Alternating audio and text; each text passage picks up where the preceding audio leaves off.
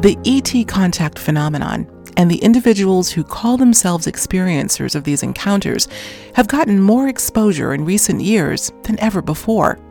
We're hearing about more people coming out to share their experiences, many of them lifelong. And yet, why is it that there's still such a sense of isolation, of loneliness and fear, including extreme fear of ridicule by those who surround them? Moreover, why is it that many of these experiencers can't even share their encounters with their own family, even when it's discovered that the family member may be an experiencer as well?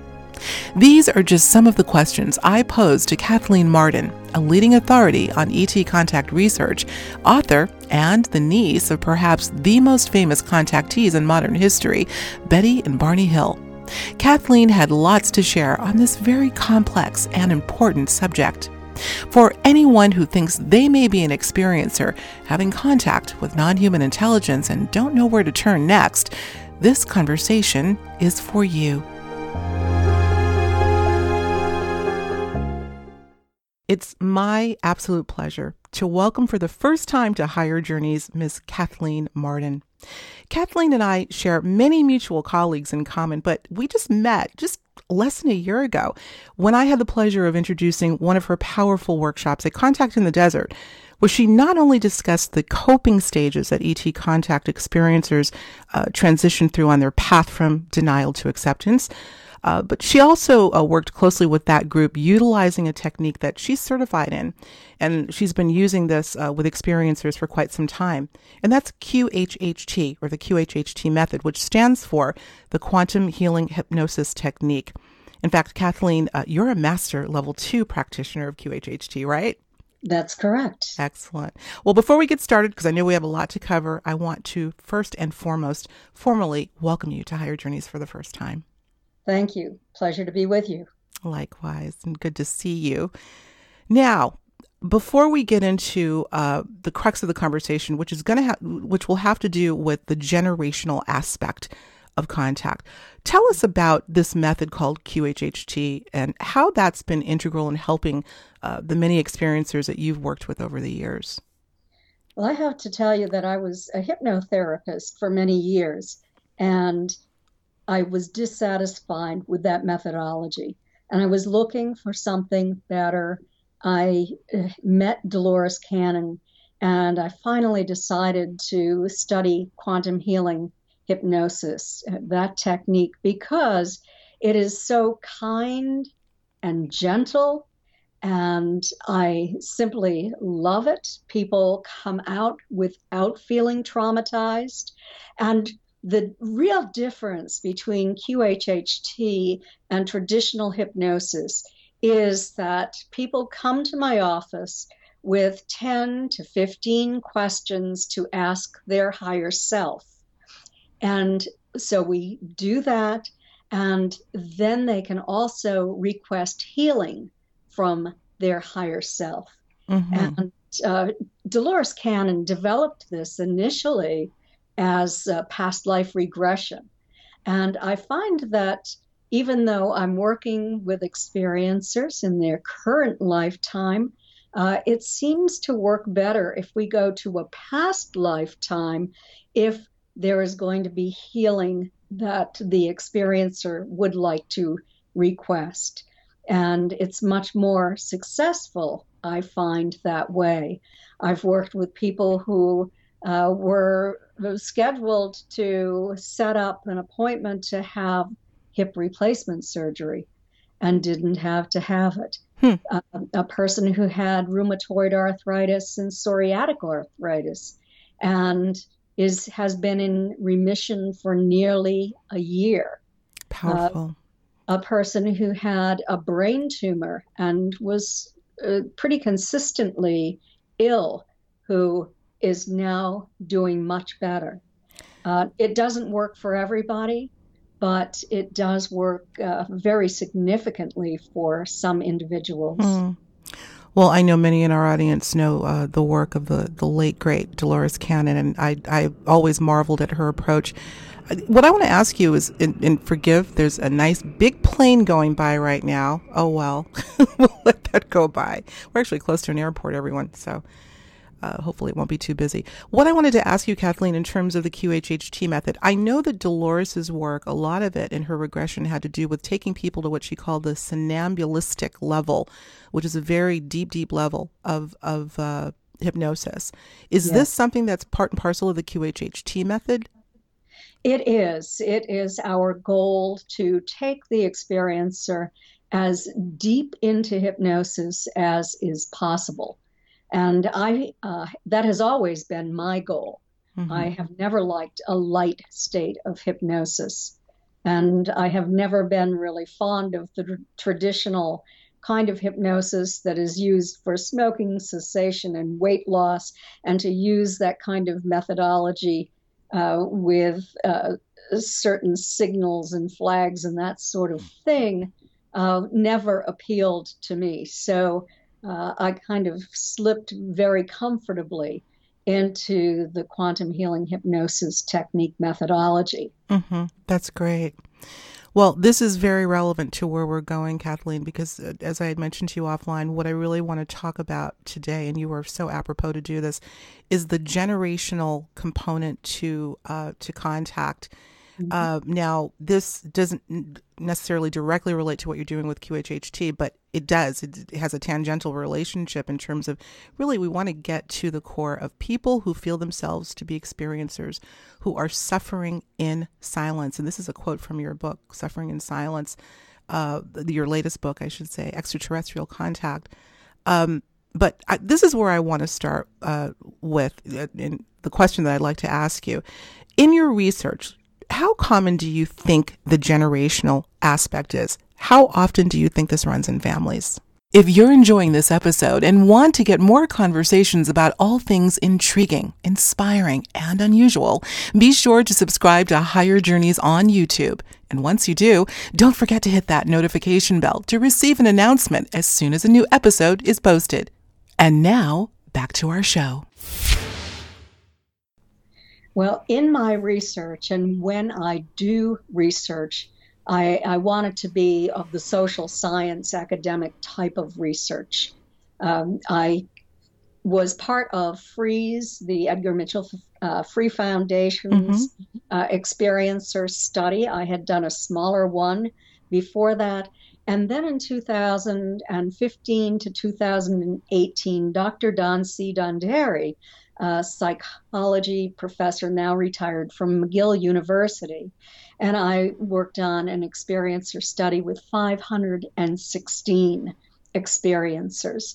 And uh, what we were able to do was to define those or identify those who were experiencers in general uh, as opposed to those who were contactees and those who were abductees. And what we discovered is that among the abductee group, 60% state that they are aware that contact is generational hmm.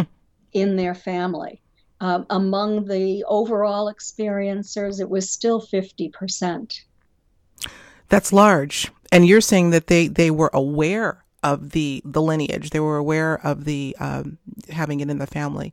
Okay, well yes. that's interesting because one of the questions I'd plan to ask, and I, I will, is you know, again, we're talking about the isolation that many experiencers feel uh, because of their experiences, and a lot of that isolation has to do w- with the family members not wanting to talk to family. So have you had a situation or situations where experiencers perhaps would later find out that uh, contact runs in the family, to put it lightly, um, but there was a, a, lack of conversation going on. In other words, let me give you an example. I don't know if you're familiar with the film Witness of Another World, a relatively recent documentary. Yes, yes you have. Have you you've seen it? I have seen it. I can't remember specifically what it was. Well, I can yes. I can tell you just to, to um, refresh your memory, Juan Perez is the, the, the focus of the documentary, uh, Okay. a childhood experiencer Yes. who was tormented not so much by the uh, the contact itself, but the after effects or the aftermath of that contact, including and especially fear of ridicule, which is so common uh, with this this phenomenon. But you know, I'll tell you, the kicker in all of this uh, was that not until many years later he discovered that his own mother was also a lifelong experiencer. She never shared this with him until uh, I guess there were a series of events, including the making of the film itself, that uncovered this long hidden truth. So, my question for you is Are you finding in your work with experiencers that where there may be a, a generational link, the relatives are often keeping quiet with their loved ones about uh, the experiences? That is absolutely correct. And there is such a stigma around uh, contact with extraterrestrials that uh, it's not uncommon for family members not to discuss it, even if it's happening in the family. And this is one reason that I, in, back in 2011, I set up the Experiencer Research Team at the Mutual UFO Network. It is a team now of 32 uh, caring, compassionate individuals. Um, many of them are experiencers themselves, and all of them are specialists in contact. Uh, and we also have five mental health consultants on our team.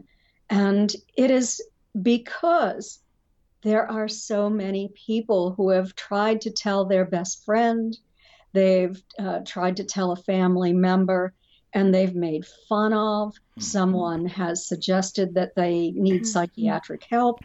And uh, even sometimes the family members are in denial themselves. Hmm. And I wanted to give people the opportunity to simply engage in non judgmental conversation with someone who knows and understands what we, we are going through. hmm And I, I have to say that I'm one of those people as well. I know.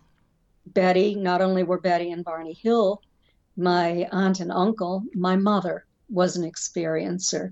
This was never revealed publicly during her lifetime. Uh, and I am an experiencer too. But we didn't really talk about it in the family. When I tried to talk about it, what the words I would hear are, they don't want us to discuss it. We're Us being the non human intelligence? the non-human intelligence. Really? Yes. Well, let's elaborate on that. that's a- a- true.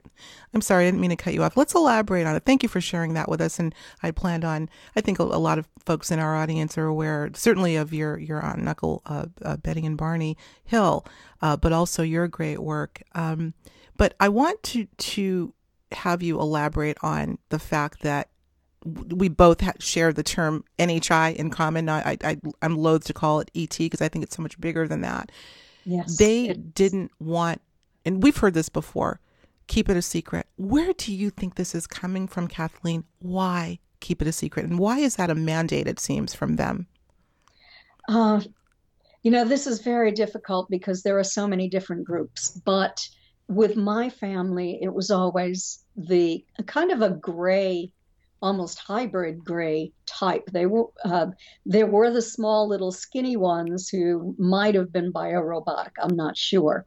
And then there were the taller grays who were about five feet tall to five and a half feet tall. And uh, as they said to Betty. Uh, many, many years ago. Next year it will be 60 years. Hmm. Uh, she said, uh, Do you think it would be possible for you to come back? I would like to introduce you to uh, scientists, to people who know more about this than I do. I'm only a simple person, even though she was extremely bright and, and a social worker for the state of New Hampshire. But uh, he said to her, Well, we want you to forget about it. That's the decision that has been made uh, because it will be best if you don't remember what happened. And even if you do remember, you and Barney will be so confused that uh, it will just sort of drive you crazy trying to figure out what really happened. And, you know, so they, I think there are many reasons for this. I think that they are working covertly uh, on a program that definitely benefits them. Uh, I believe, and I have been told that more recently, that is it is for our benefit as well and that they are extremely concerned about uh, humanity's behavior they're concerned that we have reached the point where uh, we could destroy this planet and life on this planet. And you know they it may be too little too late. They've been working on this since at least the late 1940s to early 1950s, uh, trying to convey the message that uh, we need to be good stewards to our planet, that there is the possibility of environmental collapse, that we need to stop the development of nuclear weapons, that the detonation of nuclear weapons uh, reverberates out into the universe.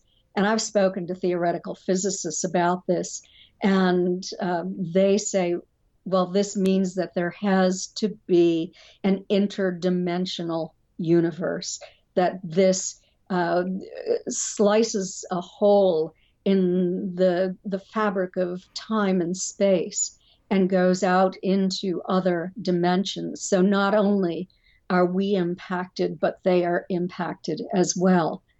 And uh, so they, I believe, based upon everything I know, what I've learned through the studies I've done, what I've learned from the experiencers I've worked from, and from my own experiences that I try to put last because I do not want to be subjective in my opinions. Mm.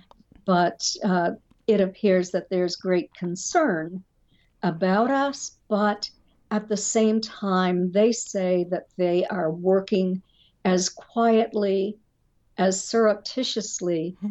as they can.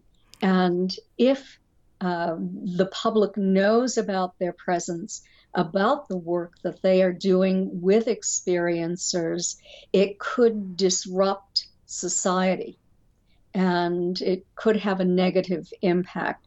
They they don't want to be perceived as invaders, for one thing, uh, but they don't want to carry out a program that would be too disruptive to humankind.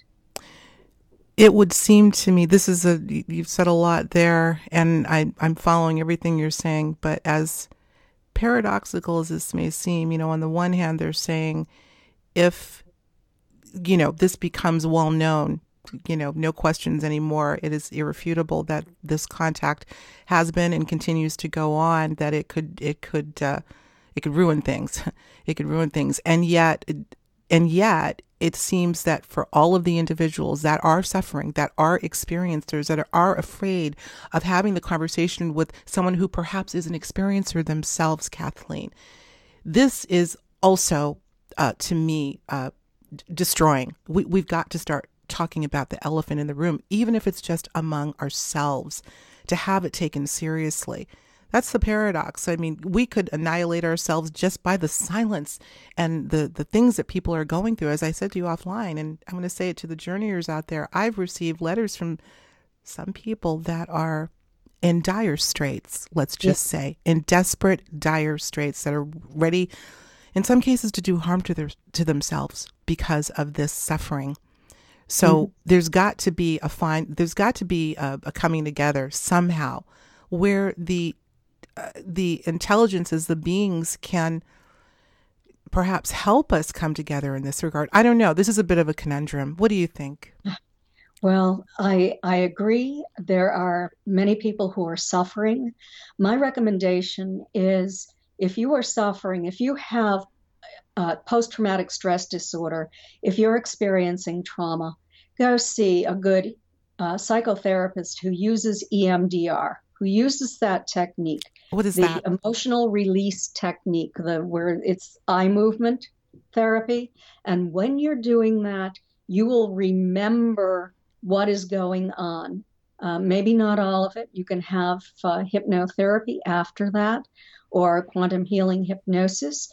But if you are suffering, you need to see a licensed mental health practitioner who can help you work through this. EMDR therapy is the most effective type of therapy for post traumatic stress disorder of all kinds, right? Yes. Not just obviously for contact, uh, the contact phenomenon. Okay. Yes, yes. Well, you know, going. Thank you, and maybe we can have a link if you can provide me with one where people can can uh, connect with with that technique. Well, you can simply go online and uh, put in EMDR therapists. I did okay. that once, and I received a list uh, of EMDR therapists uh, from around the country. We'll find that and make sure to have that in the link for for everyone. Um, you know, in in keeping with that PTSD, because that's a very real uh, part of this whole phenomenon, not for everyone, but for too many people.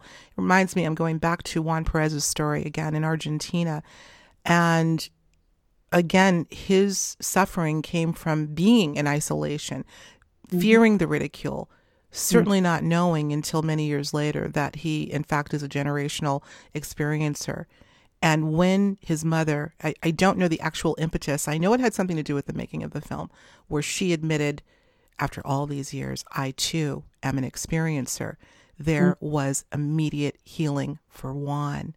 And I've since been told by the filmmaker, Alan Stivelman, who I've gotten, gotten to know quite well, that they have had uh, sightings together now. Now their their bond is at a whole new level. That is therapy in and of itself. I'm not saying in lieu of doing what, all the great things that you're talking about, but it seems that healing starts at home. Forgive the cliche. How can we I, I don't think there's a silver bullet for this, Kathleen, so I don't expect you to, to have a pat answer. But how might we, if you suspect that a family member may be an experiencer, go about approaching that that very, very tender subject? Any suggestions? It's, it's extremely difficult to broach that that subject with a family member I mean, are you saying that if you are an experiencer and mm-hmm. if you wonder that a fam if a family member is as well? Right, exactly. Uh, yeah. Now, I'll, I'll reference your book, uh, wonderful book, Extraterrestrial Contact, just came out in September. You told me what to do when you've been abducted. You bring up the generational experiencer component in the book in the mm-hmm. chapter How to Investigate Your Contact Experiences.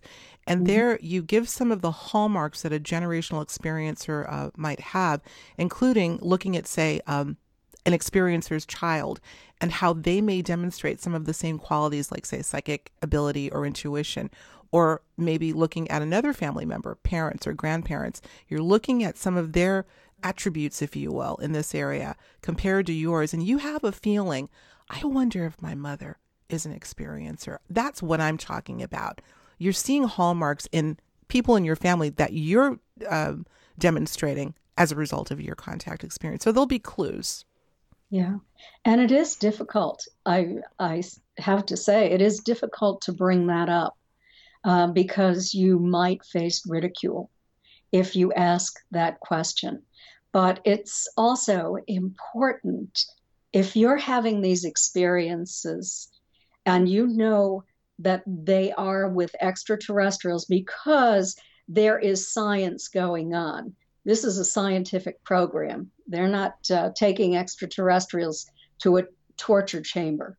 They're doing, uh, the extraterrestrials are taking you, uh, experiencers, into their environment for uh, various reasons. And, and some of it is for scientific experiments, uh, some of it is simply to visit because they've known you in all lifetimes and you've been one of them.